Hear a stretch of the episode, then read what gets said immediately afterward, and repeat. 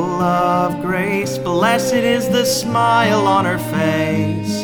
For a kiss, I'd commit all seven. Hello, everybody, and welcome to Hit Single. Thank you for joining us on this fine day. Whether you are a first time listener or following weekly, we are glad you are here. Today we have Kyle Harrison, aka Hammond's Folly, on the show. Kyle takes his musical inspiration from traditional folk music. He grew up in rural South Jersey and developed his love for folk music through years of playing traditional Irish tunes in pubs across New York City. You can catch him these days performing all over Nashville. Kyle writes his own tunes about everything from sunny days in Manhattan to thunderstorms in Los Angeles. I've been told there is an odd amount of music written about the weather, hopefully, more on that later. To briefly talk about his accomplishments, Kyle's an Emmy nominated screenwriter and street artist whose work has been featured in major media outlets and museums. Now, without further ado, let us dig into the multicolored book that is Hammond's Folly. Kyle, it is great to have you on the show. Thank you for having me. Before we get into the greater story, which is your life, I have yet to get this explanation. What is the backstory behind your stage name, Hammond's Folly? So I get that one a lot. It's actually uh, comes from Bob Dylan. So he, in 1962, I think it was, released his first album called Bob Dylan, and John Hammond was his famous producer, and he found him in the village, and he was like, "Trust me, this kid is going to be great. He's going to sell a ton of albums." Um, he told his colleagues at Columbia Records that, and they're like, "Okay, if you say so." He seems kind of weird, but go for it. And he sold his first album, and it sold almost no copies. Flopped so bad. So the joke around the Columbia Records office was co- nicknaming Bob Dylan Hammond's Folly. Folly meaning kind of stupid, you know, dumb decision. And what makes it funny is that he later became Bob Dylan.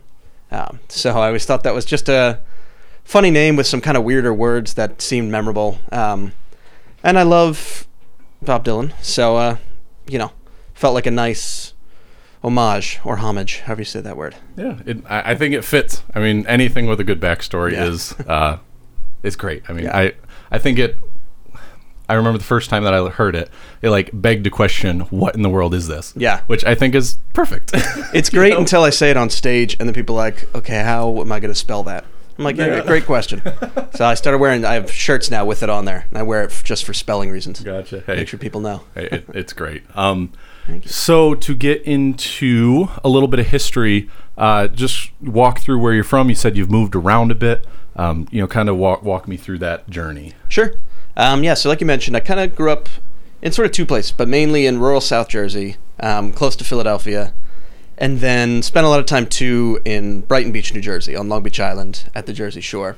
Um, so those were kind of the two places I grew up a lot, um, and it was great. And I love New Jersey. I still every place I move to, I carry a New Jersey flag, uh, hang it up. First thing I do. It's a wonderful state. Um, but so I went to school and lived in Manhattan for about six years. Um, and that was great. And I studied economics. I wanted to be a Wall Street guy, and then now I write commercials for a living. But uh, I can get into that one later. But loved New York. I was one of those guys. I never thought I'd leave. It was you know everything, and I wore you know suits for fun, or not even suits, but like you know nice jackets, dressed really nicely, um, you know a clean haircut and everything. And then after a while, I got bugged with it. I was like, you know what? I'm going to California. And now, if you know, my hair's long. I, I don't wear shoes often, so I've I've turned into complete 180 on that one. Yeah. Um, but then I moved to LA for only about six months, and then COVID hit. So I was in a little apartment, didn't want to be stuck there, so I went back to my parents' house, lived back at the Jersey Shore for a while, and then went back to California um, while I was working remotely and everything, and lived down in San Clemente in Orange County. Um, it's just a really great, chill surf town. Um, a lot of fun there, and then only about a month ago, in mid-September, I moved down to Nashville, and uh, been here ever since. That's great. I'm always curious when I see people move down to Nashville because, at least in my experience, you don't accidentally end up here. So, especially with musicians being a music city and the cliches that come along with it, was there a point that you decided as a musician, like, I'm making this move for this purpose, or kind of what brought you here out of all places? Sure. I mean, I think like everybody, it was music ultimately, um, but kind of on two fronts. Because my wonderful girlfriend Tawny, who you'll be hearing from a little bit, is a violinist um, professionally, and uh, she's not a violin; she's a person. Um, and she, you know, her and I started dating. She plays music for a living. I just do it for fun, but really wanted to start taking it more seriously. And we were like, why don't we, you know, let's go somewhere. Let's go Nashville. Let's try it. Um, so yeah, it was definitely music, and luckily, I still work in New York. Um, that's where my job's based, but it's fully remote now. And they were like, yeah, go chase music. That's awesome. I'm very supportive of that, which was great. So it was definitely music. Definitely wanted to be on stage more. That's the ultimate goal here. Just play as much as I can. Yeah. From from what I have seen and heard, uh, you're well on your way on that. So hopefully. you know you're you. here. Uh, I I plan to follow you and, and see you go up from here. Yeah, thank you. You you talked a little bit about you know your name and some inspirations Mm-hmm. from that as well as doing folk music. What are more of the inspirations for you know why you got into folk music? Like what what are some things that you pull uh, you know from the past or from current musicians that influence what you do and write? Sure. So I think it kind of all comes from my upbringing. So my dad is actually from South Africa, and so we grew up, um, you know, going there a lot, and we had a really, yeah, that was just part of our growing up, which actually has nothing to do with folk music. But on the other side is my mom's family, who's all from Ireland, and growing up, I don't know why that was more normal, I guess, in New Jersey. So we thought we were cool. We only we didn't care about the Irish culture. We only liked our South African side. And then as I turned like 17, um, I don't know why I was always just looking up new music, and I came across Irish music one day, and it, like I remember the moment. It was like a you know a total shift in my life. I first heard it was Galway Girl, Steve Earle, which is such a common classic, um, and I was like, whoa, this is this is cool. And then I fell in love with Irish culture in general. Um, it was uh, you know a lot of the music, of course, and I started just learning the songs on my own. Uh, but just really dove into the culture. Was doing a lot of studying on it for fun. Um, went to Ireland a couple times, and that was really the first thing that really got me into it. And in New York, which was great, when I first got to college, you know, half the city's Irish, so any given night you'll find three or four Irish sessions going on. Uh, so I started as an 18 year old going in and totally not going to the bar, of course, because that's illegal. but um, I think they thought, what 18 year old kid's going to sneak in to hang with the old dudes and play Irish music? Um, but they didn't know about me. but I, so I was doing that a lot and really fell in love with that. And then through that, you know, there's so much transfer, obviously, with American music and the folk music of Appalachia and bluegrass and all that stuff. So that slowly formed into that. Um, and it's really just now a, a lot of different folk stuff. Uh, there's, of course, the Greenwich Village stuff, Bob Dylan, um, where my name comes from, um, and all his colleagues at that time. But a lot of I'm singing now, getting really into like the old Appalachian ballads, which are, you know, oftentimes 1500s songs come by the English settlers and everything. Um, so that's a lot of that inspiration. But, you know, it's what's weird is, you know, I play folk music, so everybody always just assumes that's all I listen to you ask anybody, you know, who knows me well what my favorite band is, and they'll tell you the Beach Boys, no matter what. Favorite band of all time, best band ever, better than the Beatles, better than Zeppelin. I'll I'll die on that hill. so I love them, and I, I grew up on Led Zeppelin though as well. That's what got me into music. When I was 12, started playing the drums. Then it's so it's it's really all over the place with a ton of music. Like on the way over here, I think I was listening to uh, Phil Ochs, who's an old folk singer from Greenwich Village. Up next on my like on repeat Spotify list was Motley Crue. After that was some like UK grime song. So um, it is all over the place for sure. But when it comes to this, you know, when I talk about my music, um, just a real smattering of folk stuff. But I think it all comes back to Irish music um, at the end of the day. Well, I I think folk music, uh, but especially Irish music, is very refreshing down here. Mm-hmm.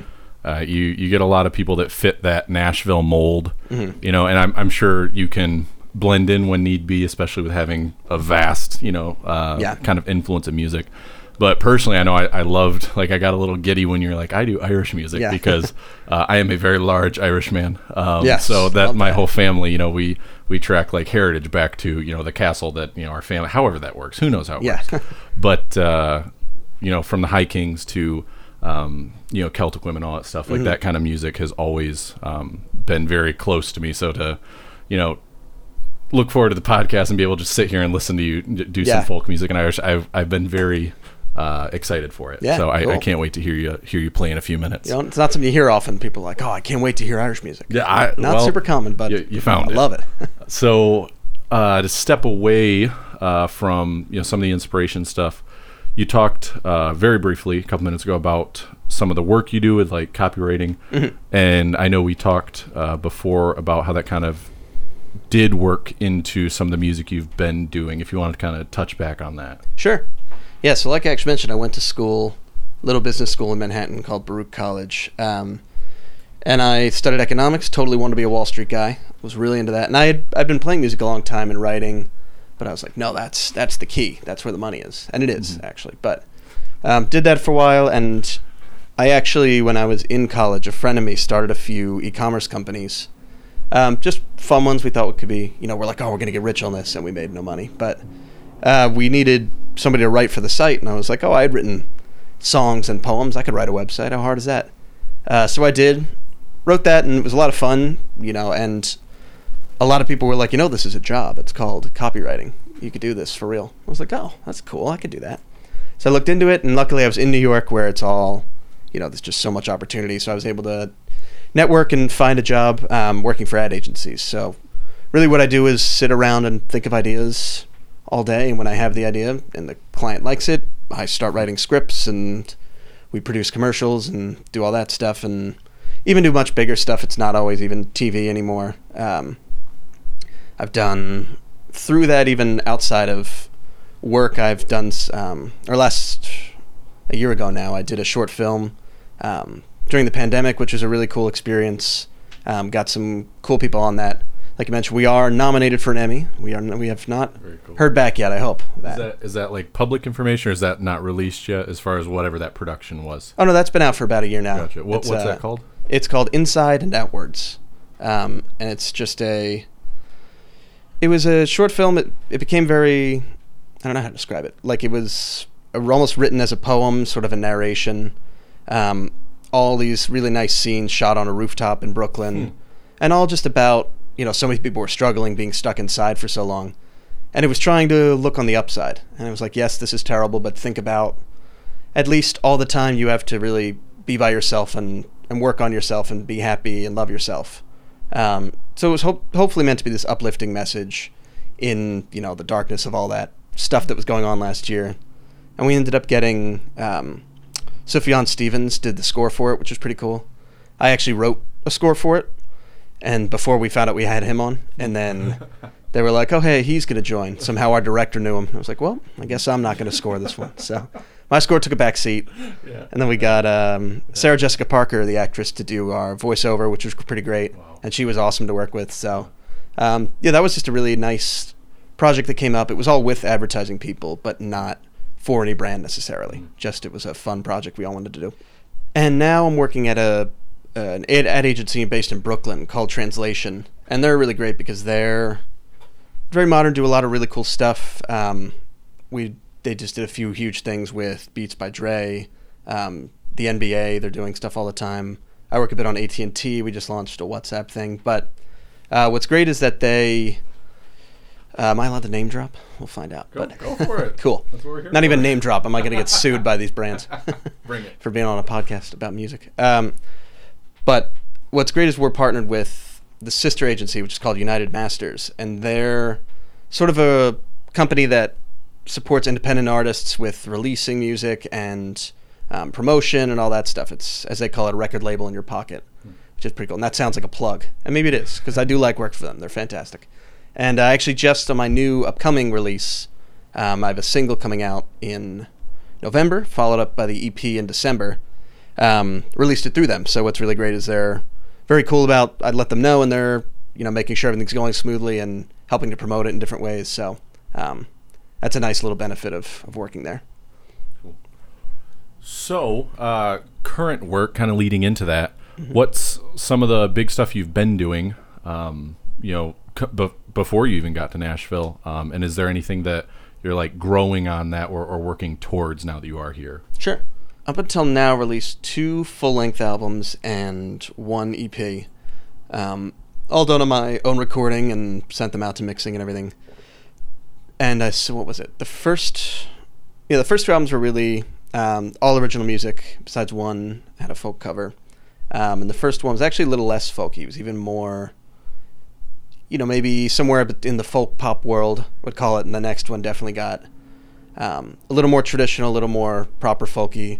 This last one was an EP of all covers of uh, traditional, just traditional songs, really traditional American tunes. Um, a lot of songs I learned from Jean Ritchie, who, if you don't know her, was a awesome song collector and singer and um, just a great musician from kind of the 40s and 50s. And then a few not not through her, but um, I really wanted to just do a proper traditional album, uh, really do songs in the folk the folk style. Um, so I partnered with this great singer. Her name was uh, Mia Cara out in California. Uh, we recorded together and it worked out really nicely. And like I mentioned, up next I have this studio album. It's all ready to go. Studio EP, I guess. Um, four songs, and I'll be singing one of them tonight on this on this recording. And that song would be called. It is called "The Queen of Monmouth County." What inspired that? Is there kind of a story behind that? Mm-hmm. Yes, so it's actually it's like more and less of a story I think than a lot of people want. It it actually I first wrote the chorus of it in I think it was 2016, so five years ago. Um, so it's been something that I kind of wrote, didn't think about it for three years, tried again, didn't think about it for another two years, and then one day picked it up and finally got it right. Um, still changed a good amount of it too, but and added fully new verses. It was really just that chorus. Um, the story, eh, this part's probably not as people are always like, oh, I really want to know the the details. It wasn't ex- that exciting to be honest. It was about someone I knew. It's really more about a name than a person to be honest. It was somebody I knew. I worked with her. Her name was Mary Grace, um, which I always thought was an interesting name because it's very, you know, it's it's reference to, you know, um, Holy Mary, which is you know the Queen of Heaven, a pretty important person, and that's your name. I'm like bold name. That's pretty cool. And I kind of thought of this. I was just writing a song about that name because I thought it was interesting, and I had this idea. I thought was kind of funny. She was from Monmouth County, New Jersey, and I sing a lot about location, and you mentioned weather and stuff too. Very like I don't know, very specific stuff, I guess. If it's raining, you're going to hear a song about rain. Um, all that I have actually three songs called South Jersey, yeah, South Jersey number one, two, and three. Um, so I love writing about places, locations, stuff like that. And I kind of had this this joke, you know. The writer views this Mary Grace person as so lofty, so great. Um, but he says, if she's not the Queen of Heaven, you're like the real Mary. At the very least, she's the Queen of Monmouth County which I thought was kind of a funny idea. Like, you know, you think she's worthy of Queen of all of heaven, Holy Mary standard, but if not, at least the Queen of this little New Jersey county. Um, so I thought that was kind of funny. And then the verses, I wouldn't even go into that because I've had a lot of different people who've heard me play it come up to me with their different theories on the verses, what they mean, and I kind of want to keep it up, keep it up a little vague, see what people think. Yeah. Um, so I won't tell you about those. You can interpret those if you'd like. Yeah. I, I found I love when people handle it that way. Um, I am terrible at writing music. I have only ever finished one song. There we go. And I sent it to my friend and didn't define what it meant. And the text that he sent me back, and then the text that one of my other friends sent me back, were two very different interpretations that still got to the same result. Mm-hmm. And I can't explain how happy I was. Yeah. When I'm like, you took, but you both took two different starting points and got to the same end point. Yeah. And they were both valid stories. I was like, I am never going to tell anybody my my intentions of it. So I I love that. Yeah, that is fun. And I and I a lot of times will ask people who have heard it. I'd be like, "Can you tell me what you thought of that?" Mm-hmm. And they give me something, and I've I don't think I've gotten the same answer twice. So Yeah. so that's been kind of fun. Have you found that your definition or story of what you wrote has changed from the other people's interpretations? Uh, yeah, maybe. I, c- yes, I think so. Um, when I had it, I yeah, I don't even exactly know what I had in mind. I think when I wrote it, Hmm. I just kind of wrote it, and um, it eventually got somewhere. But when people, it, it's definitely not what people have thought. But the more I hear other stories, I'm like, oh, maybe that is what it means. Hmm. Um, you know, as people think about it, because I definitely, I've heard that many times. A lot of musicians love to say that. Um, you know, you, it's not exactly you writing the song. It's it comes out and it means a million different things, uh, which I love. I think that's such a cool idea. Um, so many people I think are really, it's but even when listening, it's it's all about this is exactly what this person meant, and that's it. I'm like, why? Who cares? Mhm. I think that's the fun of it all, figuring out what it was. You know, taking guesses, making up a crazy story, seeing for the lines. I think that's the fun of, of lyrics. I think it's awesome to let it evolve, even though the words are black ink on a white paper and they will never change. yet the story keeps changing. Yeah. I think that's amazing. Yeah, I love that. So, without waiting any longer, this is Hammond's Folly on guitar and vocal and Tawny Williams on violin performing his upcoming single, The Queen of Monmouth County.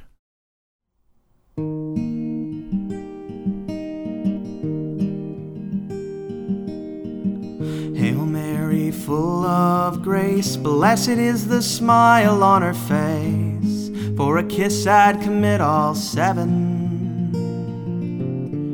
And when she said goodbye last week, I shouted, Please don't go without me. If not the Queen of Heaven, she's the Queen of Monmouth County. First time I saw you, I knew I needed more. As you strut across that Atlantic shore, the winter winds in the frosty air, they blew back your locks of golden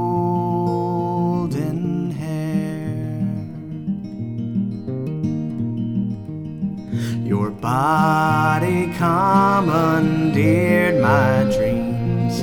Your legs packed into skin tight jeans. But I swore my love and luck were cursed when I heard the Lord God to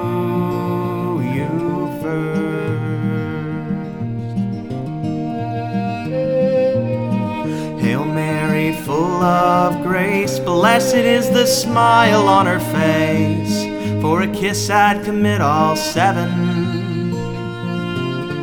And when she said goodbye last week, I shouted, Please don't go without me.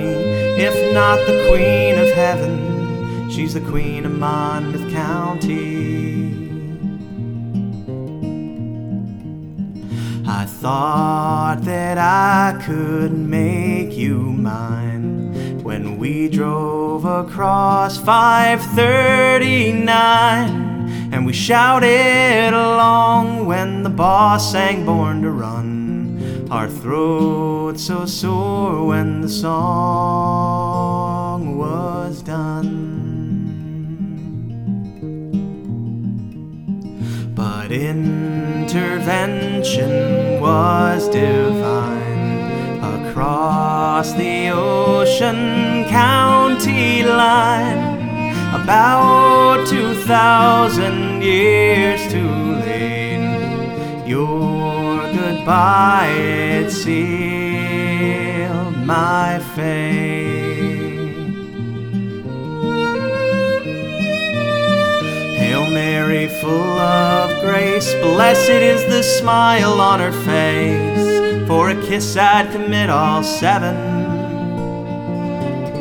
And when she said goodbye last week, I shouted, Please don't go without me. If not the Queen of Heaven, she's the Queen of Monmouth County. I always dreamed you'd fall for me, and that we'd move down by the sea and sleep in salty air by night. Then we'd wake up to the Lord's shining light. But I'm a sinner and you've I can't walk upon the waves. So in the sand, God hears your bounty, my darling, the Queen of Monmouth County.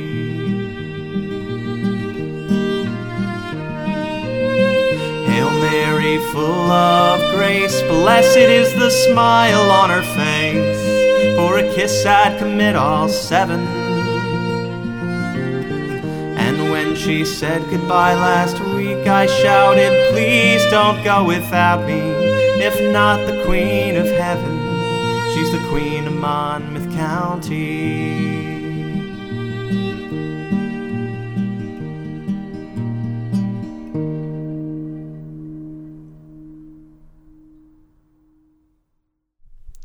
That was The Queen of Monmouth County by Hammond's Folly and Tawny Williams.